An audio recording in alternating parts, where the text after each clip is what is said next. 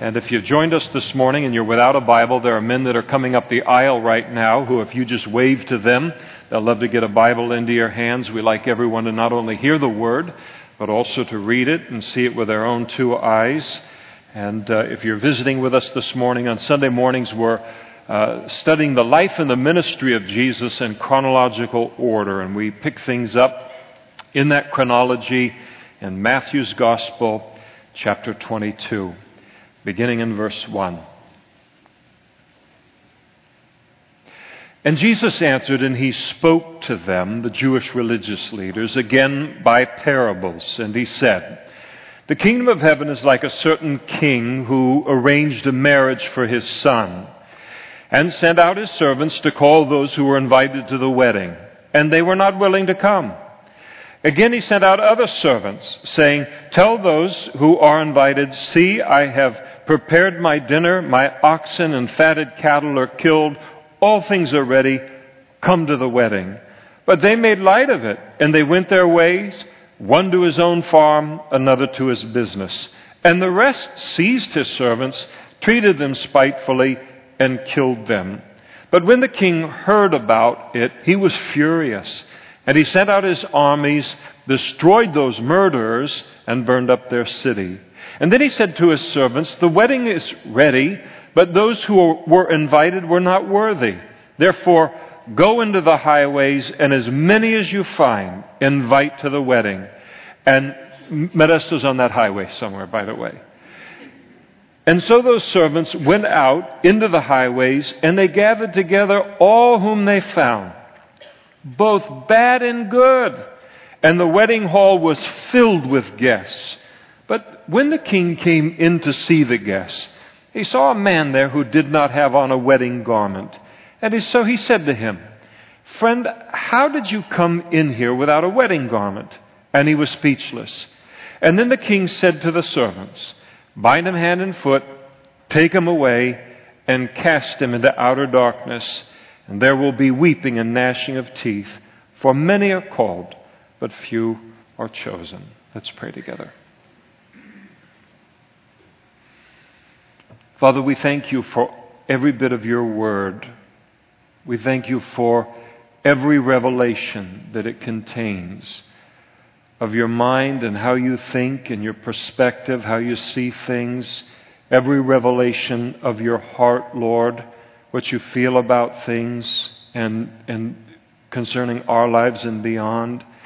And Lord, we just want to come to your word today and ask that by your very present Holy Spirit, that you would use these verses in this gospel to fashion our thinking, our feeling, our processing, our doing, our eternities. And Lord, you, we know you're the only one that can give that kind of life to your word, that kind of application, no matter what our age or where we've come from in life or where we are even today. You know how to speak to us, Lord. And we pray that you would speak to us through your word this morning. And I pray, Lord, that as a result of the study of your word, that this passage would become a very dear friend to each of us in our life here, Lord, and in the life to come. And we ask it in Jesus' name. Amen. Please be seated. In this passage of Scripture, we are given a glimpse into how God views man's rejection of his invitation to be saved, his invitation to one day find ourselves in the glory of heaven. There's a scene that is played out uh, and has been all around the world for 2,000 years and will be yet played out uh, all around the world today, where you'll have messengers, you'll have servants of the Lord go out street witnessing or evangelizing, kind of uh, walking the streets and sharing the Lord and sharing God's invitation of salvation, God's invitation to one day be in heaven with people, and so often with complete strangers. And very often, an evening or a day of street witnessing, a person that does that will come into contact with someone who has never heard God's offer before never knew they needed to be saved, never knew there was an invitation that God had given that they could one day be in heaven. And upon hearing the news, they received Jesus as their Savior. There are others that scenarios that go on in life where someone begins to share with a, a friend or a family member the things of the Lord and God's invitation for salvation and, and to one day have a reservation in heaven. And the invitation that's extended to them by the family member will be met with a shrug, and maybe somebody will say to them, Well, that's good for you. I'm glad it works for you, but I'm a little busy with my farm and a little busy with my business and the things of life and material things and getting ahead in life, and I'm not interested in it right now. There's another scenario that will play out, maybe not so much in our country, but it is true of much of the rest of the world, where someone will share the gospel, God's good news of, of salvation, his invitation to be saved and forgiven, with an acquaintance in some country in this world, and that invitation will be met by that acquaintance where they will speak to the person and say, Don't ever speak to me of Jesus again. Don't ever bring that subject up to me again, or I will beat you to a bloody pulp if you, you violate my wishes on that. And we all know uh, how these kind of scenes are viewed from the vantage point of earth because most of us have lived those particular scenarios. But here in this parable, Jesus gives us insight into how man's refusal of God's invitation to salvation is viewed from the vantage point of heaven. Now remember parables, what they are. The word parable comes from a word that is made up of two words, para, which means alongside, bala, which means to throw. And so a parable means to throw alongside. It is Jesus who takes some circumstance in life that was familiar to the hearers some physical thing that they all recognized, and he would take that and throw it alongside a spiritual truth of his or some revelation of God that they were less familiar with in order that, that, to help them understand the spiritual truth or concept that Jesus was trying to teach. Concerning this particular parable, let's look at a, a brief explanation of it. Here we have a great celebration going on the marriage of a king's son. That was a big deal in those days. Uh, the world in the ancient world was anything like our day today. For a family member to be married, for another family in the village to be married was a huge thing. I mean, you would put that date on your calendar and you would count not just the days or the weeks, but you'd count the months until that would happen. There was no TV. There was no Twitter. There was no movies. There were no 49ers. Praise the Lord, there were no Raiders. Sorry about that. I just had to get a dig in on that. But I mean, there, were, there weren't all these things where we're moving so quick and we got TiVo because we don't want to watch the commercials and we've got to move here and get and go and do and everything. Things were a lot quieter in those days. So a wedding was a big, big deal. And for a king to have a wedding, and for that king to be hosting a wedding that involved his son, that was just gigantic. And to have an invitation to that particular wedding, I mean, you would do whatever was necessary to clear an already uncleared calendar to make it happen. And so here is a king who dearly loves his son very much. He wants uh, this marriage ceremony and this re- uh, reception to be a great blessing to his son on his wedding day. The king is so excited for his son that he can't contain the joy of it in his own heart.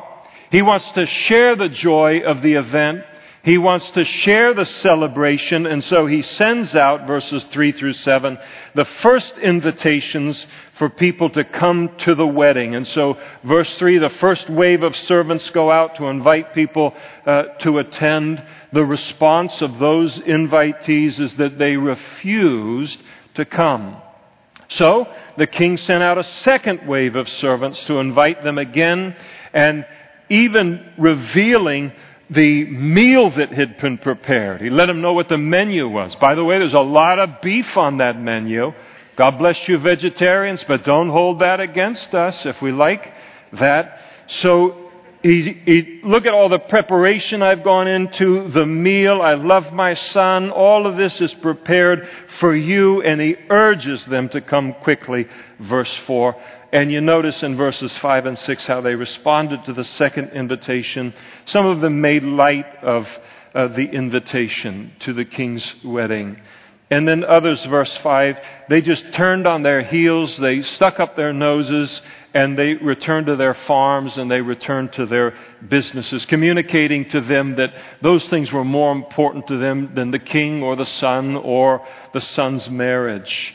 And that would have been, in that day, that would have been a very, very deliberate and a very, very grave insult to the king and also to the Son, who he dearly loves.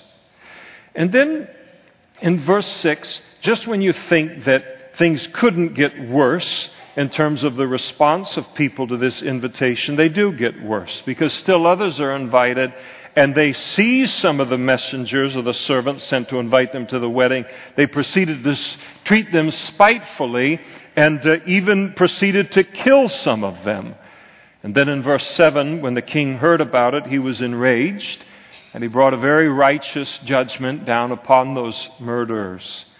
Notice in verses 8 and 9 that the king, though, despite all of this rejection, he remains determined that the wedding celebration is going to go on as planned, despite the insulting refusal of these first invitees. And so he calls his servants to go out onto the highways and then to invite anyone and everyone to attend this wedding and ceremony and reception. And so his servants went out, they invited everyone. They invited good and they invited bad. That's everybody. So anybody and everybody got an invitation uh, to come. And the result, verse 11, was that the wedding hall was filled with guests. I mean, here's a group of people that didn't need to be sold on the significance of the invitation.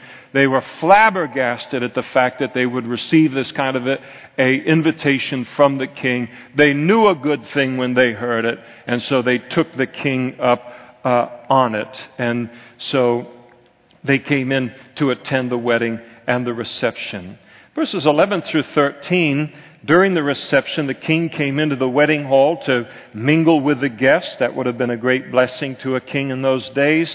And he immediately spots just someone that's standing in that crowd who is not wearing a wedding garment. And when the king spots this man, he came to him and uh, he, uh, to the man who did not have the wedding garment, he confronted him, verse 12, and he asked him, How did you come in here without a wedding garment? And the man was left speechless to the question. He gave no, no reply. And then the king ordered that the man be forcibly removed from all of the light, all of the joy, all of the celebration of the wedding uh, ceremony there be cast outside into a place where none of that joy and light and celebration of the marriage feast could penetrate uh, into. There was, it was a place of outer darkness, weeping and gnashing of teeth. Well, that's the physical parable that all of the listeners would have recognized very readily in listening uh, to it, something they're all familiar with. The spiritual meaning the point behind the parable is this the king in the parable is God the Father, who is so wealthy that he can invite the whole world without limit in terms of numbers to come to the marriage feast associated with the wedding of his son and foot the bill. The whole world can come into that kingdom and he can support them and take care of them, not for the traditional seven days of a Jewish wedding ceremony, but forever. One of the great things that's going to be true about heaven, I'm not saying it's the greatest thing, but one of the great things is there'll be no mail there, meaning there'll be no bills. And we won't have to buy groceries. We won't have to pay MID or TID. Nothing wrong with what they do. I'm not putting it down. We won't have to pay charge cards or what, even if you pay it off at the end of the month or any of those things. The whole bill for our sustenance and beyond is going to be footed by the king. No expenses. And not only no expenses for us, but we won't even have to have our minds be in, engaged in that kind of, of detail at all in heaven. Now, the son here in the parable is Jesus. And the wedding feast of the Son represents salvation, our future entrance into heaven by virtue of accepting God's invitation to be saved through faith in Christ, through faith in His Son. The Bible teaches that one day all those that have trusted in Jesus as their Savior that we're going to partake in what's known as the marriage supper of the Lamb, the marriage supper of Jesus in heaven. Revelation chapter 19, verse 9 declares, uh, puts it this way Blessed are those who are called to the marriage supper of the Lamb, that is, the marriage supper of Jesus. The invitation to attend the wedding and the associated feast represents the gospel message, God's invitation to all people to become saved and to enter into his kingdom. The servants are those who are sent to deliver God's message of salvation to the whole world. You notice they were sent out in three waves. The first messengers in verse 3, they were uh, the disciples who went, uh, had been sent out to preach the gospel during Jesus' three and a half year public ministry, specifically to the Jews. And those servants that had been sent out during that time, John the Baptizer. The 12 apostles were sent out. You remember there was a time where Jesus sent 70 disciples out to preach that the kingdom of heaven was at hand. And so that preaching went forth, but the preaching of John the Baptist the preaching of the apostles, the preaching of the 70, even the preaching of Jesus had largely been ignored by that group of people. In verses 4 through 7, a second wave of messengers that was sent out, that refers to the proclamation of the gospel during the time that's recorded in the book of Acts. From the time of Jesus' death upon the cross, his burial, his resurrection, his ascension into heaven, all the way until the time that the city of Jerusalem was destroyed in 70 AD. And during that particular time, as you would read in the book of Acts, it's all there for you to see and to read. But during that period of time, the message of the gospel was largely treated with contempt. Christians were persecuted even, and even murdered in an attempt to silence them. Stephen was murdered as one of these messengers, one of these servants.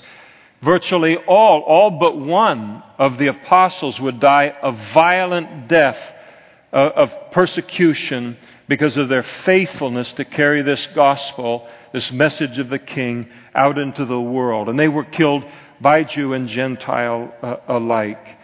The third group, verses 8 through 10 of messengers sent out by, by, the king, refers to our day, all the way until the end of the age, uh, the, the second coming of, of Christ, where the gospel is being shared, uh, the invitation by God to be saved and to go to heaven is being shared by us, his people, with anyone and everyone the good, the bad. I, when I share the gospel, I never say, Are you good or you bad?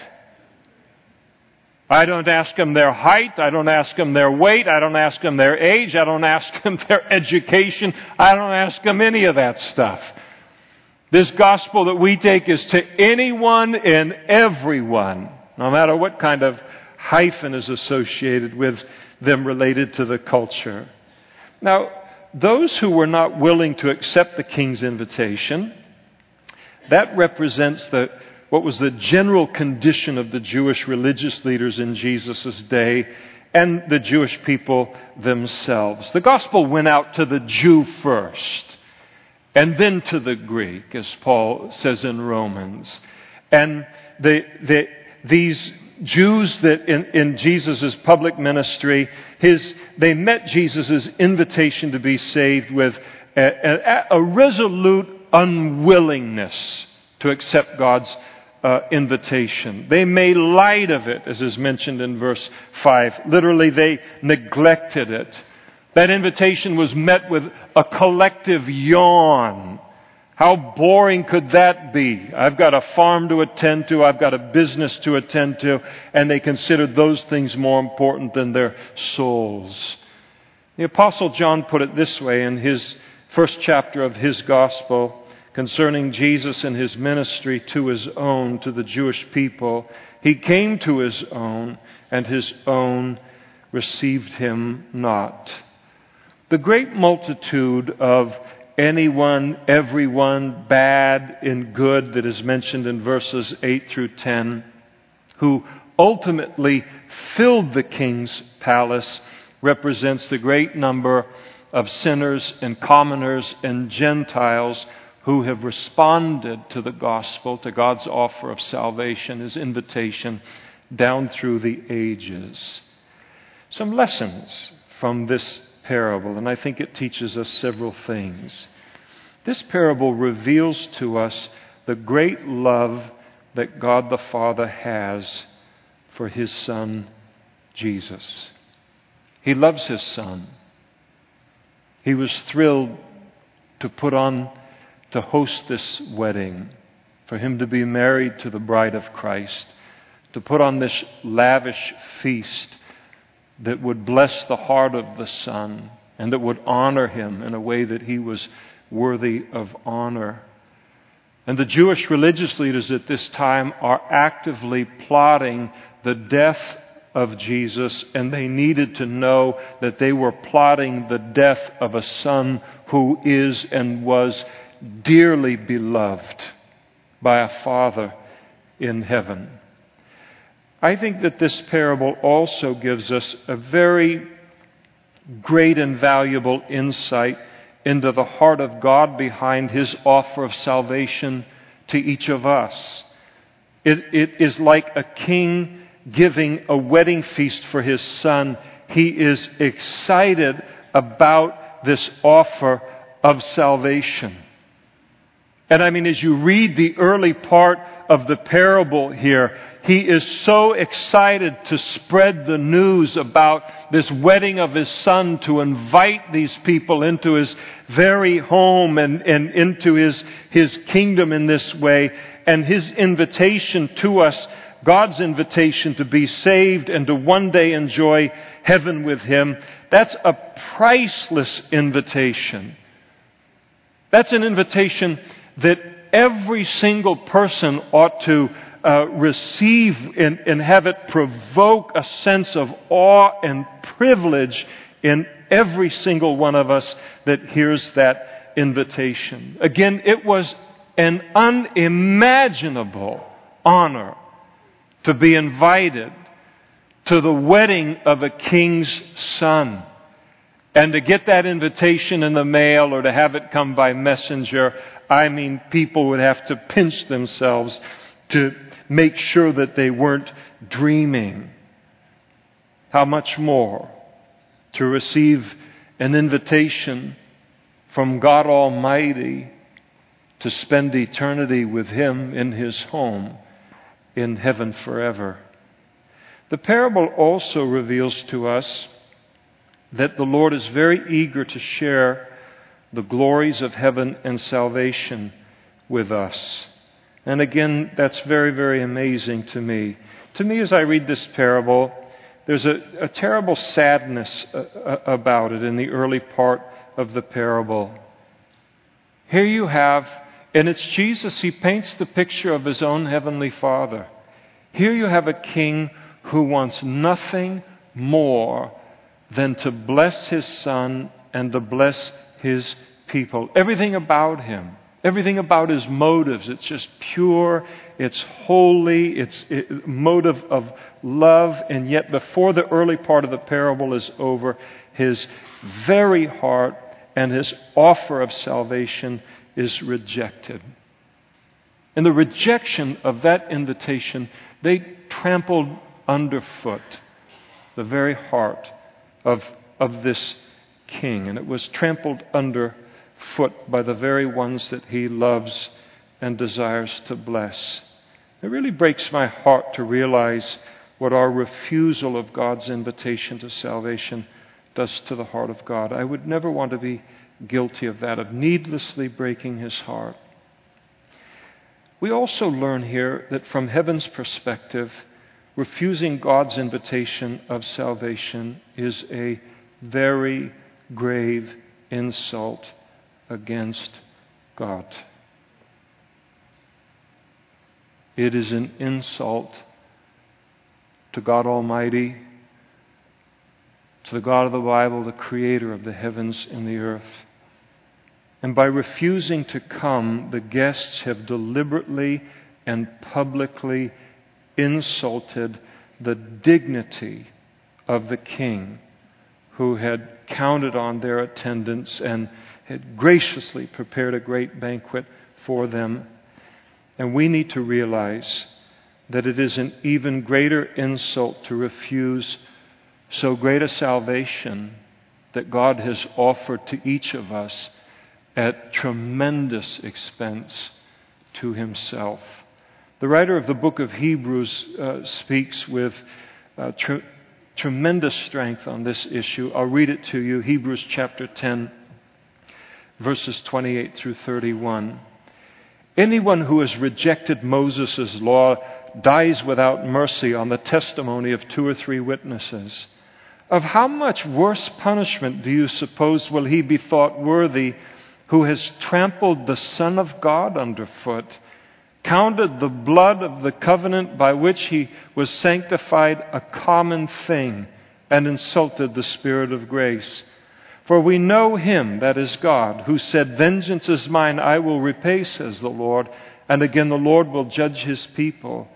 It is a fearful thing to fall into the hands of the living God. This parable also teaches us to be careful that we don't dismiss God's offer of salvation the way that all of these other people did in the parable. Apparently, God must kind of keep track of what people refuse him over because he keeps mentioning the same things. Being unwilling to receive the invitation, making light of the invitation, esteeming business or farms or material thing to be more important than their souls. The idea that by becoming saved, this is somehow going to hinder my advancement in life. It is responding by being violently opposed to it. And almost all violence directed toward the message of the gospel is one where someone is already steeped in a religious system, where Jesus threatens the foundation of that religious system and, and, then, and then threatens in a beautiful way to set the people free that are held in bondage by that religious system. But those that are invested in the religious system don't want that to happen. I think it's wonderful to realize also from this parable that it teaches that anyone and everyone can be saved. And it equally teaches that anyone and everyone must be saved.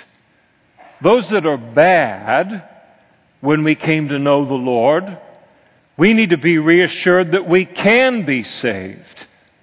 I can't tell you how many people, and I know I'm not alone in this, that I've talked with through the ages about God's love, His forgiveness, His willing to forgive, the possibility of heaven, and they look and they say, You don't know what I've done. You don't know where I've been. You don't know what I've seen. You don't know what I've said. There's no way that God would have anything to do with me. And yet Jesus teaches here that no one is so bad that they cannot be saved. That's one kind of person. Then there's another person, kind of person, that hears the invitation of God to be saved, and they come from a side of life where they are good. They are not absolutely good, they are not perfect, but they are good compared to the bad. And the idea that God kind of grades this whole thing on a curve and you just got to be slightly above the average and you get into heaven is a prevailing view about heaven today. But here is, a, here is the person that has lived a good life in comparison to other human beings. And what that person needs to hear is this parable teaches that that kind of person needs to be saved. Everyone, no one is so bad that they cannot be saved, and no one is so good that they don't need to be saved. The Bible says all have sinned and come short of the glory of God. And so there's room for all of us. No one's excluded in the invitation. Well, before we wrap all this up, we have to ask ourselves in verses 11 through 13 what's up with that guy that came to the wedding without a wedding garment? What in the world is happening there? And uh, what's actually happening there is a second insult directed toward God that is very, very common on the part of man. The king comes again into the wedding hall to mingle with his guests, and he immediately spots a man there, we're told, who didn't have a wedding garment on. He was easy to spot, he was the only one in the crowd. And the king, king makes a beeline toward him and asks him a very simple question, verse 12 How did you come in here without a wedding garment? So, what in the world's going on here? Well, you got this, here's this huge gathering of people. One man stands out from among all of them based upon one thing, based solely upon the fact that he is not wearing a wedding garment. Now, we're told that in those days, especially as it related to kings, when kings would give a royal wedding, that they would provide all of the guests with a robe so that there would be kind of a uniform appearance there in the place so the king could guarantee that everybody looked good. Now look at the crowd that God is inviting into the kingdom of heaven. I mean, and, and even in the parable, before we get to that, ultimately, he gives the invitation to anyone and everyone good people, bad people, rich people, poor people, educated people, uneducated people, anyone you run into on the streets. And so a lot of those people couldn't afford to go out and buy their own garment to be able to come in and, and, and be, you know, in, as, a, as a part of that, that feast. And so you've got this whole group of people. They all end up uh, wearing the same wedding garment. And the only way that any of that uh, seems reasonable or possible is that it was provided for them to allow for a uniform look of all of those that were attending the feast. Now, notice that he alone, uh, is, he is alone in his rebellion. So clearly, he has refused to come appropriately clothed, and uh, he's in there inappropriate clothed by choice, and clearly the king holds him responsible uh, for it. Now, this guy this man without a wedding garment is a very, very interesting person. He represents a very interesting kind of person. He wants to be at the feast. He wants to be a part of the celebration. But he doesn't like the king's terms for entering. He is the kind of person who wants to go to heaven when they die he believes in the existence of heaven. He believes in God. None of that is an issue with him. What this kind of person doesn't like is they don't like God's terms for entering into heaven. They don't like the idea of being called a sinner. They don't like the idea of needing to be saved to get into heaven. They don't like the idea of salvation being offered as a free gift rather than something that we work for or that we can earn. They don't like the fact that there is only one way to get into heaven and that it is a narrow way and that it is through faith in Christ. And they are convinced that they can get into heaven on their own terms, clothed in their own righteousness, and that that will be good enough. Is a complete self deception. As the king's speech reveals here, how did you come in here without a wedding garment? How could you even think that you could come into my son's wedding without being properly clothed? How could you think that someone like you could come into the perfect holiness of heaven without being saved? What sense of arrogance, what sense of pride and self importance and rebellion has blinded you? Have you come into my very home to insult me on the day of my son's wedding? The man gave no reply, speechless. The question left him speechless. Sometimes, in fact, a lot of times, I hear people, I overhear it in different places, and, and uh, where people will say, you know, well, when I get to heaven someday, I'm going to tell that God a thing or two. You won't tell him nothing. You will shake and hope you can control your bowels. I don't mean to be crude on that. It will be more awesome than the greatest orator in the whole world can describe. To one day stand before God saved. It will be fearful to one day stand before Him unsaved. The Bible teaches that when each of us puts our faith in Jesus as our Savior, that our sins are forgiven. But that's not the only thing that happens.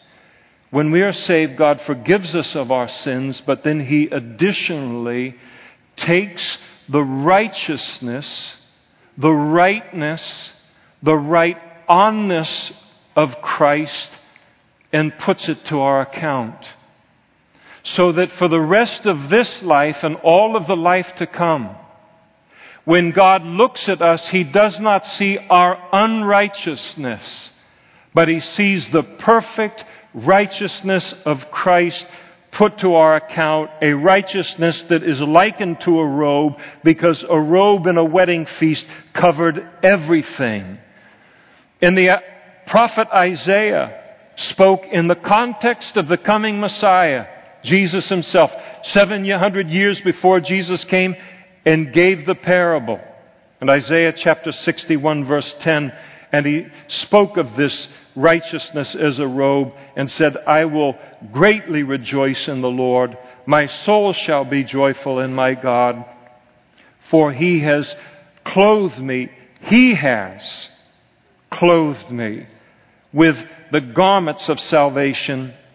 He has covered me with a robe of righteousness. Paul put it this way And he, that is the Father, made him that is the Son, who knew no sin, to become sin, that we might become the righteousness of God in Him by putting our faith in Him and Christ's righteousness, perfect righteousness, being put to our account. Paul wrote to the Romans, chapter 4, verse 5 But to him who does not work, but believes on him who justifies the ungodly, his faith is accounted for righteousness. And so this man thinks he can get into heaven based upon his own goodness, his own good works. He doesn't need to be clothed in the righteousness of Christ or saved like everyone else. He's extraordinary. He doesn't need a Savior, he doesn't need a salvation. And remember that Jesus is speaking to a very, very religious group of people. And he is talking to the Jewish religious leaders at that very moment who were convinced that they were going to get into heaven on the basis of their good works and on the basis of their human effort. And he's trying to get in, and Jesus is trying to get through to them that it doesn't work that way, and they will be terribly surprised if they try. Paul wrote to the Romans, and he said in Romans chapter 10 of those that tried to establish their own righteousness before God, for they, being ignorant of God's righteousness, and seeking to establish their own righteousness, have not submitted to the righteousness of God. To try and earn my own way into heaven or to make myself acceptable through my own effort for heaven is to be, is to be ignorant about one of the great things in life a person cannot be, afford to be ignorant about. And a person that believes that they can make themselves acceptable for heaven is ignorant of this great fact that the standard that is required in order to enter into heaven is perfection, a perfect righteousness. The only people in the world that are still trying to work their way to heaven are people who do not know that that's the standard. Because once I recognize that that's the standard, I also realize I've been less than perfect in my life, so I am disqualified from ever entering into heaven on the basis of my own effort. And a person that recognizes that begins to look upon the whole landscape of all of the earth and says, I can't earn my way in. There must be some other way to get into heaven and have an acceptable righteousness. And to that person, the Holy Spirit comes alongside, takes them by the hand, and ultimately introduces them to Christ. They put their faith in Christ, and Christ's righteousness is put to their account. No matter how good we are, no matter how religious we are, we all still need to be born again and clothed in Jesus' righteousness. Everything else is filthy rags at best. Isaiah put it this way Isaiah 64 6. But we are all like an unclean thing, and our righteousnesses, that's what our best is, are like filthy rags. I could describe what filthy rags meant in the ancient culture, and I used to when I was younger but I've gotten more conservative in my old age.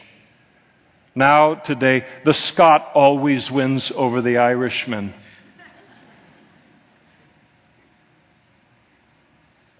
But our righteousness, our best, This is a filthy rag compared to Christ's righteousness. They talk about this robes of righteousness and all those things. It always reminds me of, it, it pops a picture into my mind when I was in junior college, and I I rented a studio apartment, and I was working at a car wash and doing all this stuff, and playing basketball, and that's what my life was at the moment.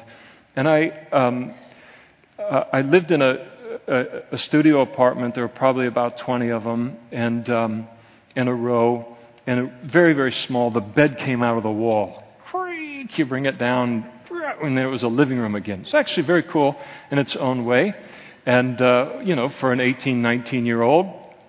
So, but one day I went down to the laundry room there. At the end unit, there was a laundry room down there, and I went in there, and somebody had thrown a bunch of clothes away in there. And uh, I knew I knew what apartment they had come from. This guy was about 175 years old, and he was just getting rid of stuff. One of my neighbors, and he threw away this uh, peach-colored plaid robe and I took one look at that and I said, that's way too good to throw away. but not for the purpose of a robe. I took it back to my apartment and I had it cut off so that it would be jacket length, put big wooden buttons on it, and proceeded to wear it around Napa. This is 1974, 75. You wore anything back in those days, proceeded to wear it around town for the next uh, year or so, which is one of the reasons I believe that God had to remove me from Napa to bring me here, or no one would receive the Word of God from me on the basis of the history there. That was a bad robe. But our righteousnesses are even worse. When the king ordered the man to be forcibly removed, basically what he's doing is saying, Take him out of this room and take him to a place where the joy and the love and the celebration of this feast centered on my son never penetrates. And that place is called hell, where there is weeping and gnashing of teeth. Jesus' concluding commentary on all of this is in verse 14, where he declared, For many are called, but few are chosen. Jesus' comment on the parable is that there are many, many invited to become Christians, indeed, everyone, but comparatively few really accept the divine invitation. The parable encourages us to make sure that we're among that number. Sometimes people read this statement, and Jesus made it a couple times in his public ministry, and they say, You know, many are called, but few are chosen. They flip out and say, How do I know God has chosen me? Choose him, and you'll know that he's chosen you. Because God's choosing of us, the Bible teaches, comes out of his foreknowledge. He knew, because he knows everything, who it is that would choose him and He's known it from all of eternity, and so He has chosen them. And the only way that you can know is by choosing Him, and then you'll find out He has chosen you. It's really as, as simple as that. God's foreknowledge and God's election never, ever negates human responsibility in salvation.